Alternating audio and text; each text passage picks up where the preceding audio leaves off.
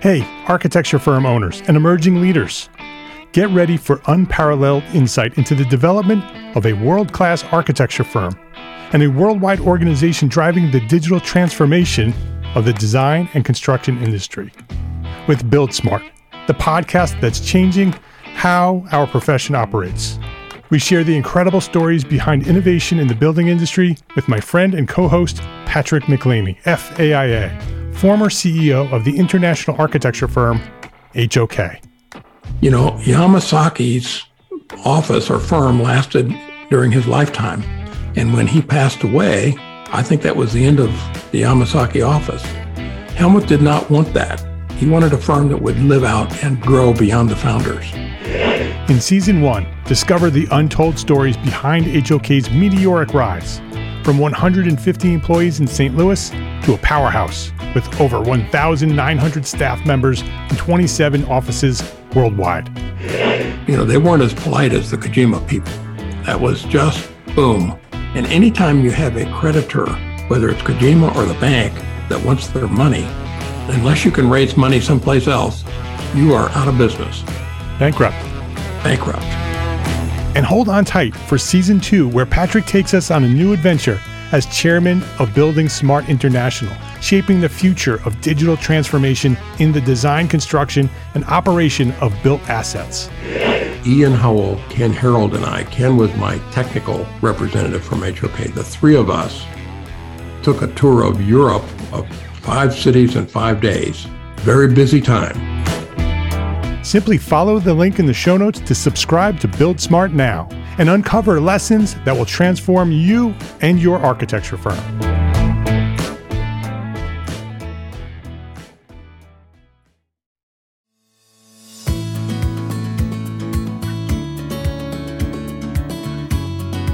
My name is Mark R. LePage, and you are listening to EntreArchitect Podcast, where each week I speak with inspiring, passionate people who share their knowledge and expertise, all to help you build a better business as a small firm entrepreneur architect.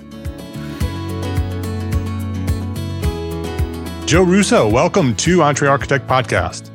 Hey, thanks so much, Mark. Happy to be here. Uh, it's great to have you here. This is going to be an interesting conversation. This is a, a problem that so many architects have, so many building owners have, so many clients have permitting contractors. Everybody right? Everybody who's dealing with yeah. building departments is dealing with the process of permitting right? It's an antiquated process that is being run by people that often are very qualified. Sometimes they're not so qualified. That's right. And you're dealing with people who have lots of control basically total control over whether you're going to build the project that you have designed or not. And so we're going to talk about that we're going to talk about the permitting problem in our conversation here. Yeah, that power that they like to have, huh? Yes, yes. Well, I think every architect does experience that for sure, right? So I want to talk about that. I want to I want to learn more about you first, though. Uh, let me introduce you, and then we'll I want to learn your origin story. Joe's an architect based in Seattle, Washington. Coming to the Pacific Nor- Northwest from the Rust Belt in Ohio, Joe brings a refreshing balance of practical directness and efficiency to the innovative, out of the box thinking he's gained from working with so many award winning architects over the past 20 years. He's also quite experienced doing construction, gets his hands dirty, swings the hammer, and he prefers to be on the job site than being in the office at a desk. So, which I can relate to. It's something that I really enjoy as well. I love being out on the job site. I spent many years doing that before I became an architect, intentionally knowing that I was going to be an architect, that I wanted to be out there, understanding how buildings get put together. And even more importantly, how contractors and builders think and how they relate to architects because I have a family who are contractors and builders. And then when I said, Hey, I want to be an architect, they said, Why? and so I wanted to learn how to do all that. I admire that very much.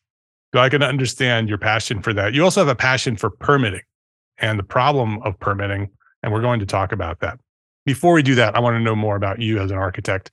Go back as far as you want to go back, Joe, and Tell us about when you discovered your passion for architecture and maybe even who or what inspired you to pursue architecture and bring us up to where we are today.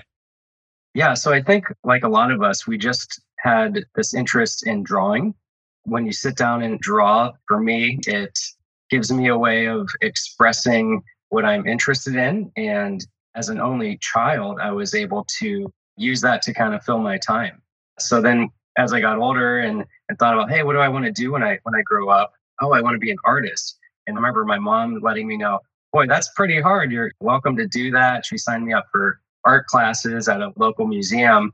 But then she kind of like poked me in this direction that, you know, it's difficult to become an artist and make a living at it, but there's a job called an architect where people pay you to do drawings of buildings. So that sort of pushed me in that direction a little bit.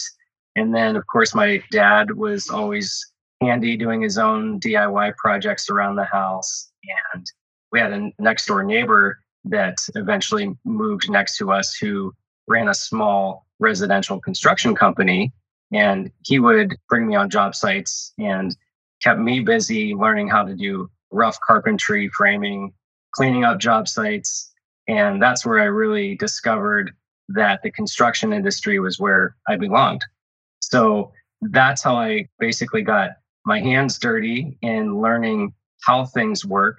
And that influenced me to also not want to have to do that for the rest of my life, working in really, really cold and really, really hot conditions on job sites digging the holes in the snow, being on roofs. That's one of the benefits of of doing it when you're young, right? You realize, wow, I really like this, but when it's 110 degrees out and you're on a roof, you're like, yeah, I think I'd rather be in an office with air, air conditioner blowing on my back. Yeah, so that that instigated the idea to not do it the rest of my life, but to put, still be in part of that industry. So architecture was a natural fit for me. So obviously, like most of your listeners, went to architecture school. And when I graduated, there was no jobs. It was in the middle of kind of a recession. And I literally looked in every single state in the whole country. And that's how I ended up in Seattle. They were happening to still build, be building things. And where I was from, they were taking the cities apart. It was that much of a depressed area. So I landed myself in Seattle and worked with a, a few architects and learned the craft. And from there, I eventually started my own practice. And leading up to what we're talking about today, I think I've designed several hundred projects. Uh, it's over 500 projects that I've worked on. And I've encountered this common thread that the permitting process, as you mentioned, is very, very antiquated. Yeah it has gotten you know a little bit more modernized with online plan submittals but i've noticed that there there's a definite problem with how it gets executed and sort of the dichotomy between the building plans reviewer and the architect and this sort of lack of respect for one another that i've learned that if you can solve that problem and yeah. bridge those two things together you're in a much better place. So that's kind of where the the permit problem guide was born. Yeah, that's very interesting. I agree with you. I, I think that is the solution, right? Is to understand who you're dealing with, where they're coming from, what's important to them, and address that, right? Because, like we said earlier, you're dealing with a building department in a specific town or city. You're dealing with a very specific inspector, right? Or plan reviewer or whomever you're dealing with and you don't have a choice. They are who they are, yeah. right? And you have to get through that process in order to get to the next step. And often the most important step in the whole process is to actually get it built. So, talk to me a little bit about you put together a guide. You mentioned a permit problem guide, which actually, if you're interested, listeners, uh, if you want to check it out, it's uh, permitproblemguide.com. It's a course that you can go through. There's a mini course and a more in depth course. But can you explain let's start with the problem. Can you dive a little bit deeper into what you've discovered the problem to be? Yeah. And then let's talk through that a little. So the problem is twofold. One is our problem, our meaning the designers, the architects, because of a lack of knowledge that we have that I endeavor to help people solve. And the other problem is, like you mentioned, something that we're just kind of stuck with the reviewer that reviews our plans and how good of a day they happen to be having during that moment that they look at our drawings. So the problem is often that the building departments are implementing their opinions or incorrect interpretations of what the building codes or the land use codes actually are. That's the root of the problem. So every time that there's a permit problem, I really urge architects or building owners, developers, contractors to ask why. Why is this building reviewer telling me that I have to install sprinklers in this building? There's always a reason why, and it's related to some code. But what you really need to check in is does that code really exist? Oftentimes, it's somebody's interpretation at the building department that's simply wrong. And this happens over and over again. And oftentimes it's not even based on a code, it's based off of their personal opinion or based off of some other situation of what they did last time. But this time it's not the same exact situation and it needs to be interpreted differently. So I really teach people how to dive into that and to ask why. Why is this a requirement? Is this a requirement? And how do you prove that it is or isn't and what to do about it? And then not to make a contentious relationship with the person right. that's telling you to do something but to have a mutual understanding and realize that we're in something called a practice. We're practicing we're both learning. We're always endeavoring to do better and to adapt to all the new rules and regulations so to educate one another and to come up with the best possible solution moving forward. So that's the problem. Yeah. Yeah. I've experienced that. And I'm sure every architect listening has experienced something similar. Can you take us through a specific case that you've experienced where you've, you know, done a project, submitted it, sort of hit that barrier, and specifically what you did to work your way through it? Yeah, absolutely. I might ask, do you want a short one or a long one? It's up to you. I want a good one. okay. Well, maybe I'll just give you a really quick one and then we can go from there. So, just yesterday, I mean, this happens all the time, nearly every day, but just yesterday, we had a, a plans reviewer tell us that we needed to add sprinklers onto a DADU, a detached accessory dwelling unit, which is commonly a garage with a little living space up above. And this is very uncommon that we'd have to add sprinklers. So I asked, why? Why do we need to add sprinklers? And the answer was, well, the access road for the fire department leading to this site is less than 20 feet. And I find that hard to believe that it's actually less than 20 feet as I'm looking on Google Earth and navigating my way to the, the site. It's just a regular neighborhood. So I asked the client, hey, can you just cut yourself a rope that's 20 feet long and you and your husband walk around the neighborhood and see if you ever run into something. And they did. And if you go right out of their driveway, sure, it's pretty narrow. If you go left, it's not a dead end street. They can easily navigate to the main arterial. So, with that, we were able to ask the question why, found the answer, the threshold was 20 feet, and came up with a way of testing it and we're able to show the the reviewer that hey this is actually not 20 feet if you turn left but it is less than 20 feet if you turn right. So consequently we were able to show them that we did not need to provide sprinklers in this garage which saved the client a lot of money. Yeah. Of course it is safer to provide the sprinklers but is it necessary? Is it a requirement? So that's a quick little story and boy i have dozens and dozens of these things i could share if you'd like yeah. Well, uh, let me ask you another specific question because what we're talking about are personalities, right? We're talking about people here, right? Yeah. We have architects, we have clients, potentially have contractors, and you have building department officials. And everybody has a personality, right? Some are looking to help solve the problem, others are intentionally looking to create a barrier. So, you know, they're looking for obstacles that they can put in front of you. I've experienced both. Is there anything specific that you do because much of what you're talking about is psychology, right? Which is much of what architects do, which is interesting because we're not trained in any of that, although we should be. But we're dealing with another person. So, what do you do when you have one of those building inspectors that is there, that it feels like it's his or her job to put you through the ringer, right? To find ways to put obstacles in front of you to get your building permit approved?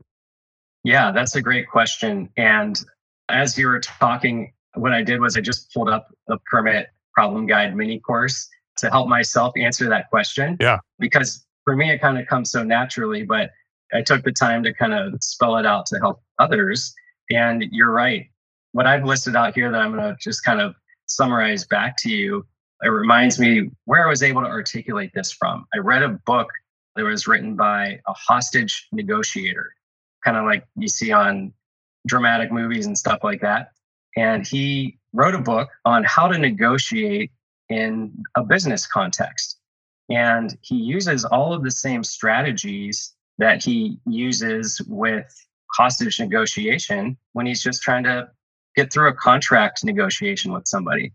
Because you're right, it's all about the emotions with the people that you're dealing with. So basically, you have to get that person to like you. It's really as simple as that. How do you get that person to like you? A lot of us, we've all probably been down this road. When something doesn't go well, you get mad, you get frustrated, and you start arguing or yelling. That might make you feel good to feel justified that, hey, this idiot's making me do this or that, right. but it's not going to really help you. You get defensive, right? You find ways to defend yourself. Exactly. You can't get defensive. So, step one is you need to figure out a way to support their thought process. It's it's a matter of being empathetic. Try to understand how they came to their mode of thinking and basically just repeat it back to them. Say, "Hey, I think I hear you saying this." So when you repeat it back to them, it shows that you understand them. Maybe you really don't believe them or support them, but it shows that you can at least understand what it is they said. And that makes them feel a little bit better about you. So when they feel better about you, now you're in a position where you can let them know how you feel. Right. So when you can let them know how you feel, they're going to be a little bit more open and empathetic to you and understanding your point of view. So that gets you to really create a team environment where now you're not butting heads against one another, but you're working together as part of the same team that's going to help to make this same building a reality together.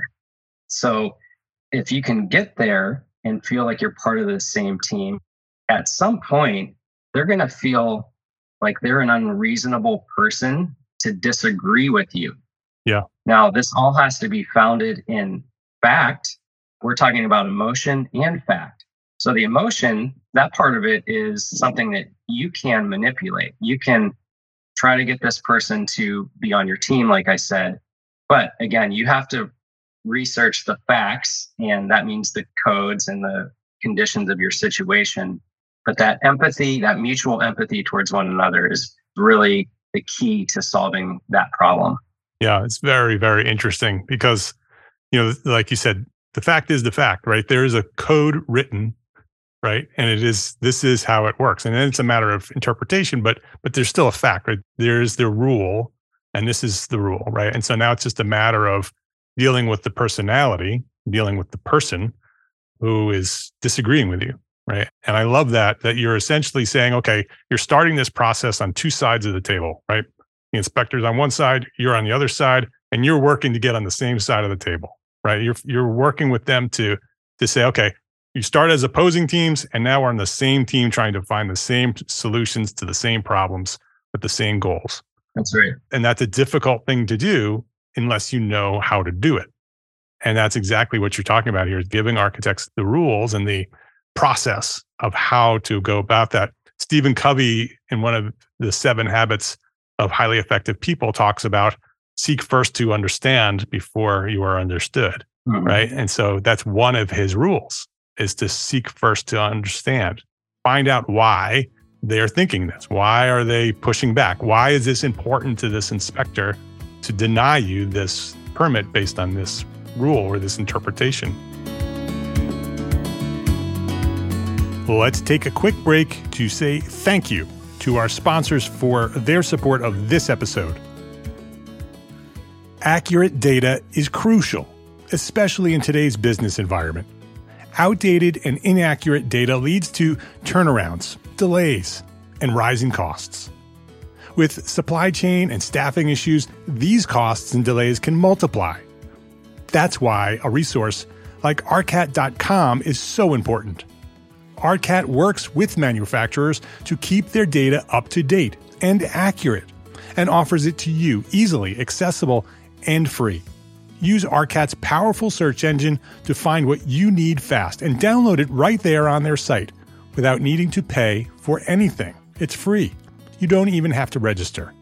So go try arcat.com today. That's A R C A T.com. Unlock your full potential as an architect business owner at EntreArchitect Network. Since 2013, EntreArchitect has been the premier membership community designed exclusively for small firm entrepreneur architects like you. Join a vibrant community of like minded professionals and gain access to a wealth of resources, mentorship, and support. From comprehensive courses to expert guidance, EntreArchitect Network equips you with the necessary tools to thrive in your career. Master business strategies, enhance your marketing techniques, and excel in project management, all while fulfilling your continuing education requirements along the way. Break free from the isolation and connect with a supportive network that understands the unique challenges that you face as an architect business owner. Whether you're a startup architect or a seasoned professional looking to make a difference, join us, and we will help you elevate your career, boost your confidence, and unlock opportunities for your architecture firm. When our community of entrepreneur architects is linked and leveraged as one, there's no limit to the impact that we can have on the world. Visit entrearchitect.com today and become part of our thriving network. Unleash the full potential of your architecture business. Join EntreArchitect Network today, the premier global business organization for small firm architects. Learn more at entrearchitect.com.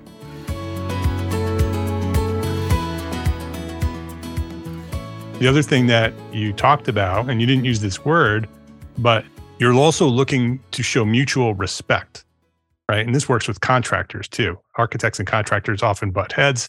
As soon as contractors recognize, and building inspectors are the same way, who are often retired contractors, by the way, mm-hmm. as soon as they realize that you respect them and their experience, they very often flip a switch because architects have a reputation of having big egos and knowing everything and contractors and inspectors often start out resisting because that's their expectation of who you are.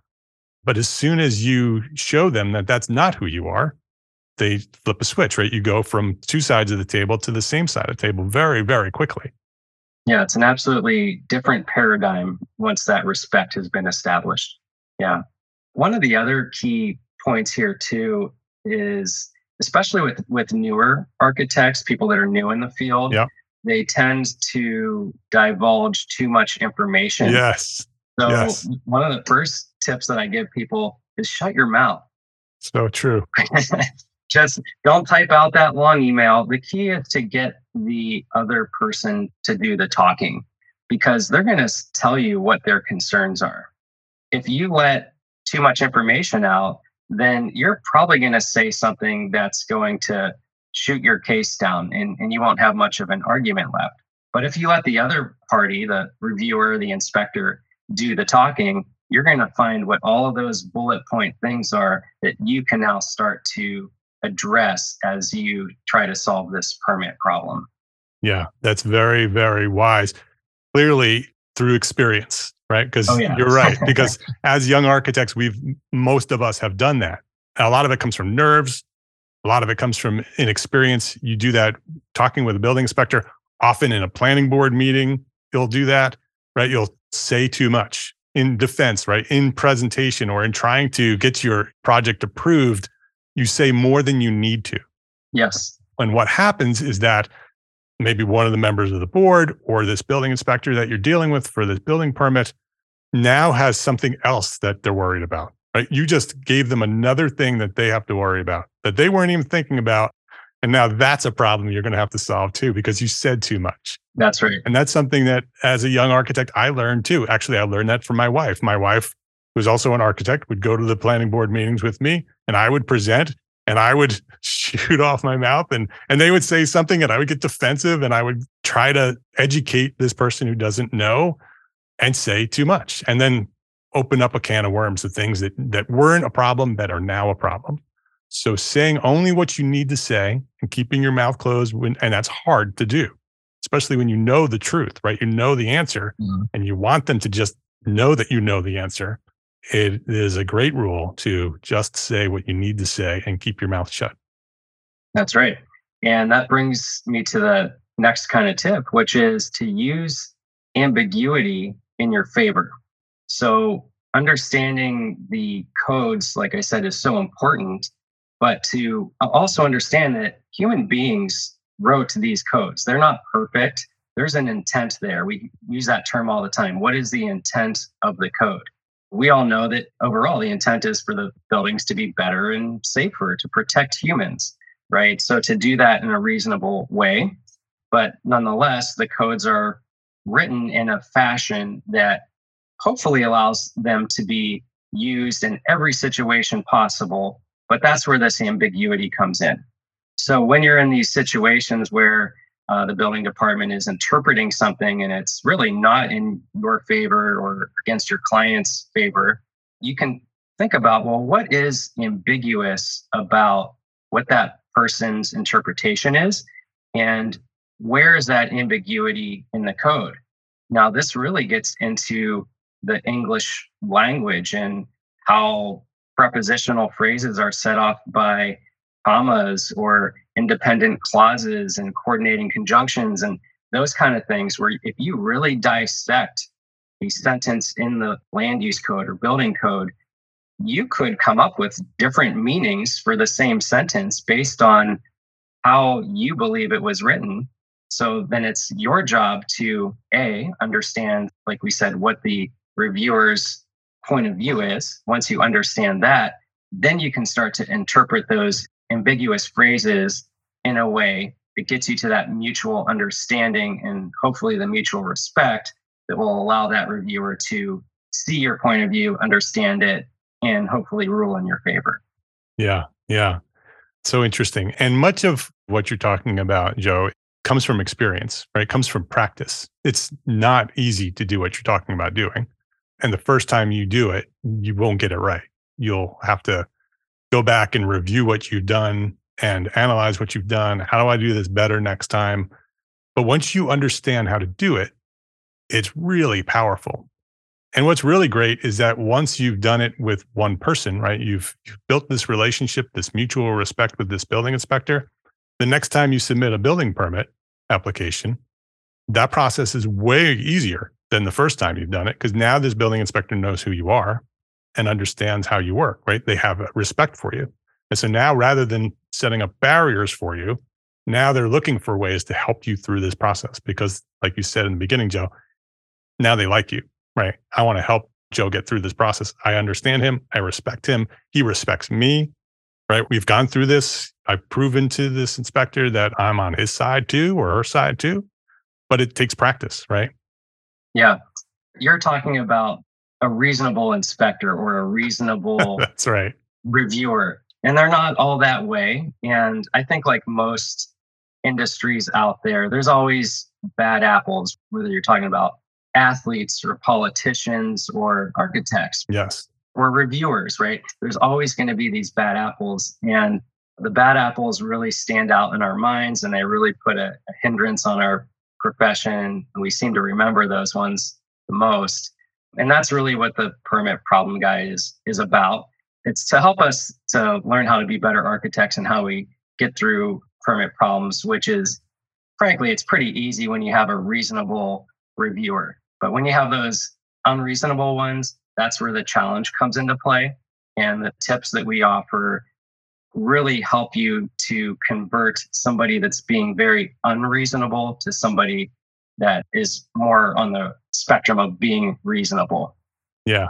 a key to that is also understanding how people interpret communication. So when we communicate with one another, we, we do this verbally, we do this with the tone of our voice, with our body language. And there's a formula for this. Some people call it the 55, 38, 7 formula. I think that adds up to 100. You might want to check. Everybody's doing math right now. Yeah. So 55% of our communication is nonverbal. So that's the, the tone of our voice and, and our body language. 38% of it is specifically the tone of our voice and, and how it sounds to people, not necessarily what we're saying, but how it sounds. And then it really just breaks down to 7% is what the written word actually says. And unfortunately, when we are communicating with building officials, most of that is through email. And we're losing that opportunity that exists with the nonverbal communication. Yeah. And that's really what helps us to establish this camaraderie and this mutual respect. It's really difficult to do through emails. So we give people tips on how to overcome that, strategies to use to try and get people to get better at their nonverbal communication and to push a lot of these uh, problematic situations into a situation like you and I are in now, where it's face to face, even if it's virtual. Yeah. It's a lot better than if it's just through that email exchange that can get very contentious very quickly. Yeah, super interesting. And I haven't heard anybody else pursuing this problem, this permit problem. And the things that you're talking about are things that every architect is dealing with. I know everybody who's been through this process is recognizing all the scenarios that we're talking about. What was the thing that inspired you to do this? There must have been a moment where you're like, I figured this out. I'm really good at this now. And I want to share this with other architects. What inspired you to do that? So I've been involved with a lot of these situations, the experience of just dealing with them. But if I had to really pin it down to one moment, I just remember being at uh, backyard barbecue party somewhere and, and somebody asks you, hey, hey, what do you do for a living? And when you say architect, they start asking you all these questions about their own homes and stuff that I didn't really have time for at that moment. So I just said, well, I help people deal with permit problems. And that's just part of what I do as an architect. But I said that, and they said, what do you mean by that? And I said, well, think about a defense attorney. What does a defense attorney do? They help people that are in a problem to solve that problem and to come out the other side, hopefully in their benefit. I do that with buildings, with the building permit process. People will call me with a, a very specific issue. And what I've learned is oftentimes they're being blamed for something that they didn't do or for something that's not really a requirement, but they're being required to spend tens of thousands of dollars on construction materials or labor to get out of that problem. So I help them to get through that problem by using the rules that are actually written in their favor to support their case by showing the building department that's accusing them of something how they can come out the other side without spending a single dollar on these construction practices that are arbitrarily being required of them because they're not requirements. And that person that I was explaining this to said, Wow, that sounds really, really cool. I've never heard anything like that before. And I thought to myself, huh, wonder if he's right. yeah. So that evening I Googled it and I tried to find, is there anybody helping others to solve permit problems? And I couldn't find anything.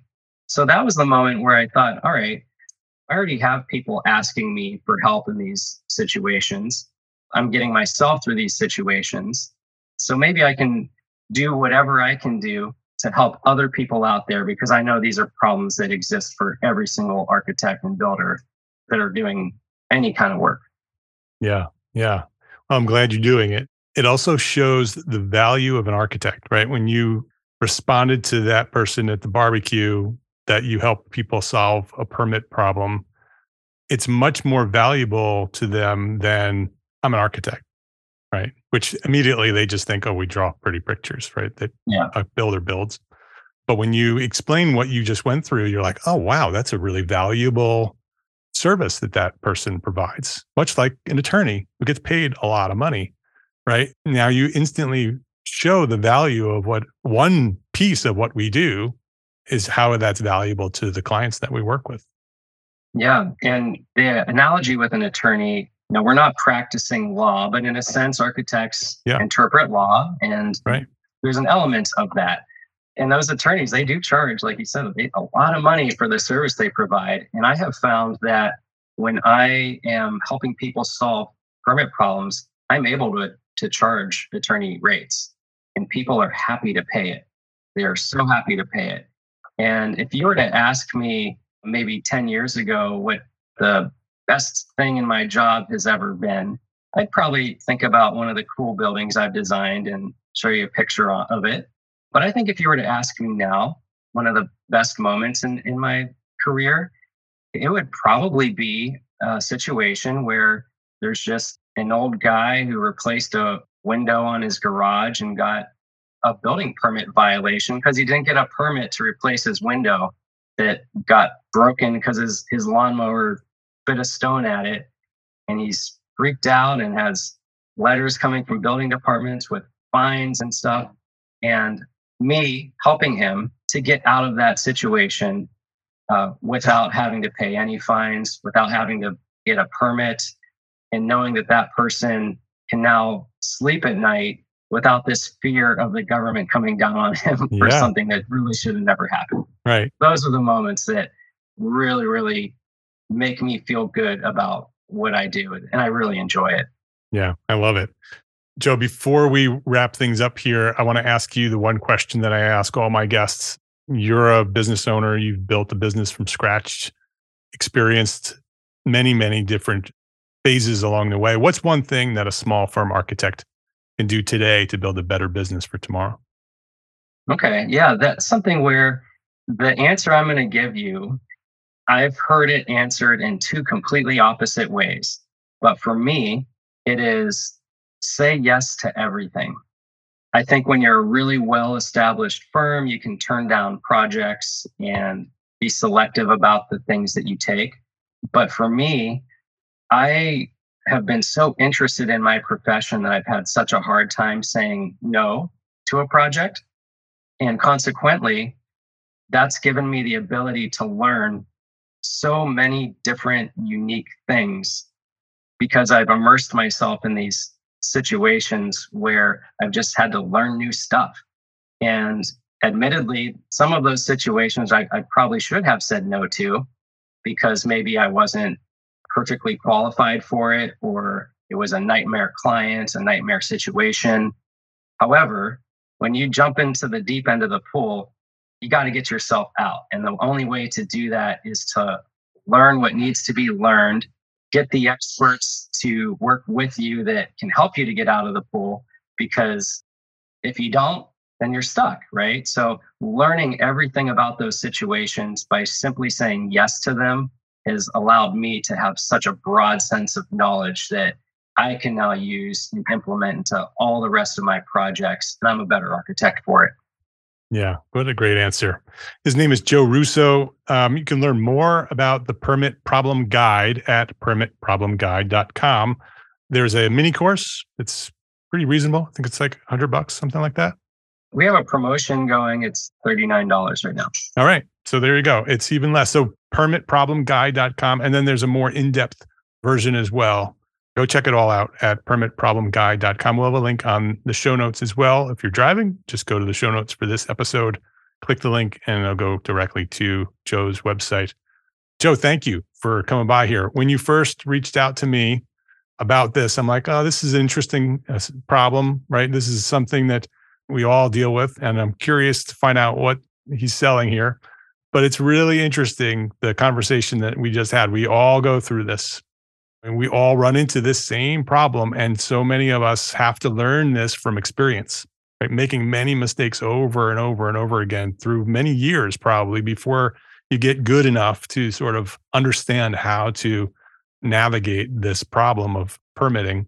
but you've put together a service here that many architects can really jump right in, learn what you've learned through experience, and start using it today, right? Using it on your next permit. So, permitproblemguide.com. Thank you for coming by here, sharing so much about things that you've learned. I'm sure that there are lots of architects right now who could take what we've just talked about and go use that today, but also to put together a course like this to be able to share what you've learned is really valuable. So I appreciate you for doing that as well.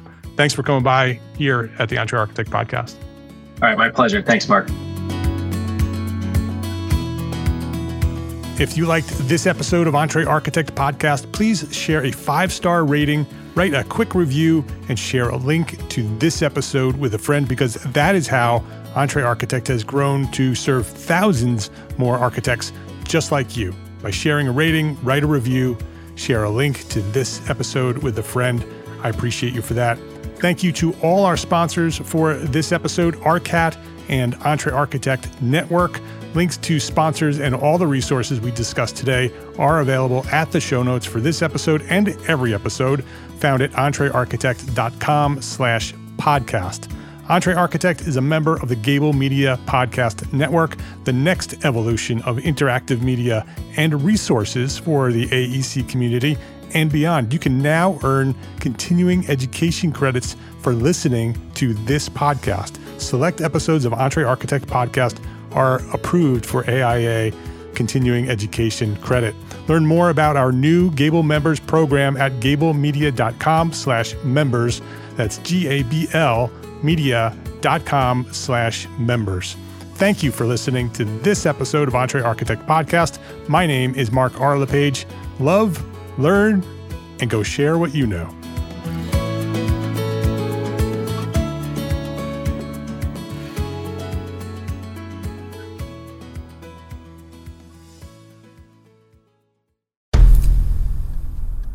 I've mentioned it to my family, but in terms of telling people like, oh yeah, we're doing this. I'm looking for projects. You got anything? Yeah. I'm, I'm, not there yet because it scares the out of me.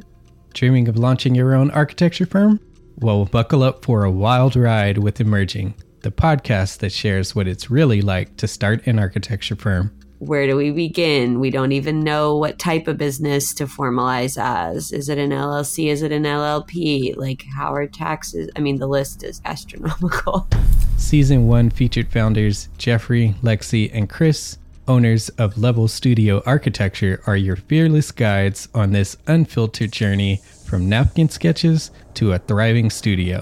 One evening, stumbled into one last dive, we sat at the bar and pondered our postgraduate futures.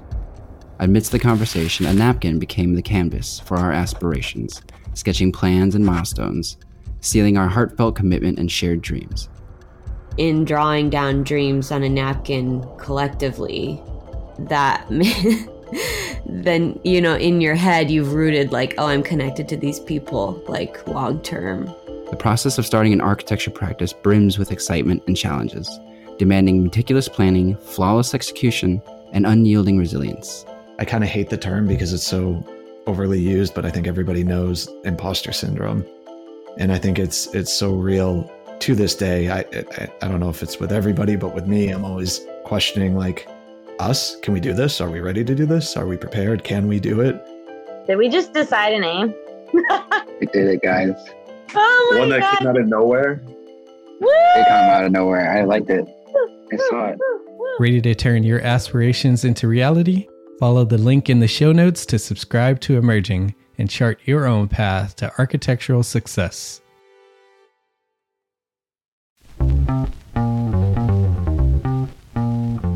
Calling all small firm architects. It's time to tap into your full potential with EntreArchitect's Context and Clarity, where inspiration meets innovation.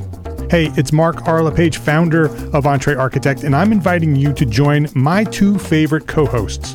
Jeff Echols and Katie Kangas as they bring together authors, experts, and thought leaders for electric conversations with entrepreneur architects around the globe. It's not just a podcast, it's a community where dreams meet action. there's a simple equation there. And what for me, what that did, just doing that basic calculation was it allowed me to compare what I had actually saved in my retirement accounts to what I thought a possible projected annual spend might be. Artists are temperamental, so beautiful design is going to be a priority. When the job is done, we're going to actually need to live in the house, not live with the person who designed it. and so uh, for me, the the artistic skill, the architectural skill is most important. And so I would say like that would be 60% of it, if not more gain insights to build a successful practice. Subscribe, engage, and let's redefine your future together. Join the Context and Clarity community, where every conversation adds to your blueprint for success.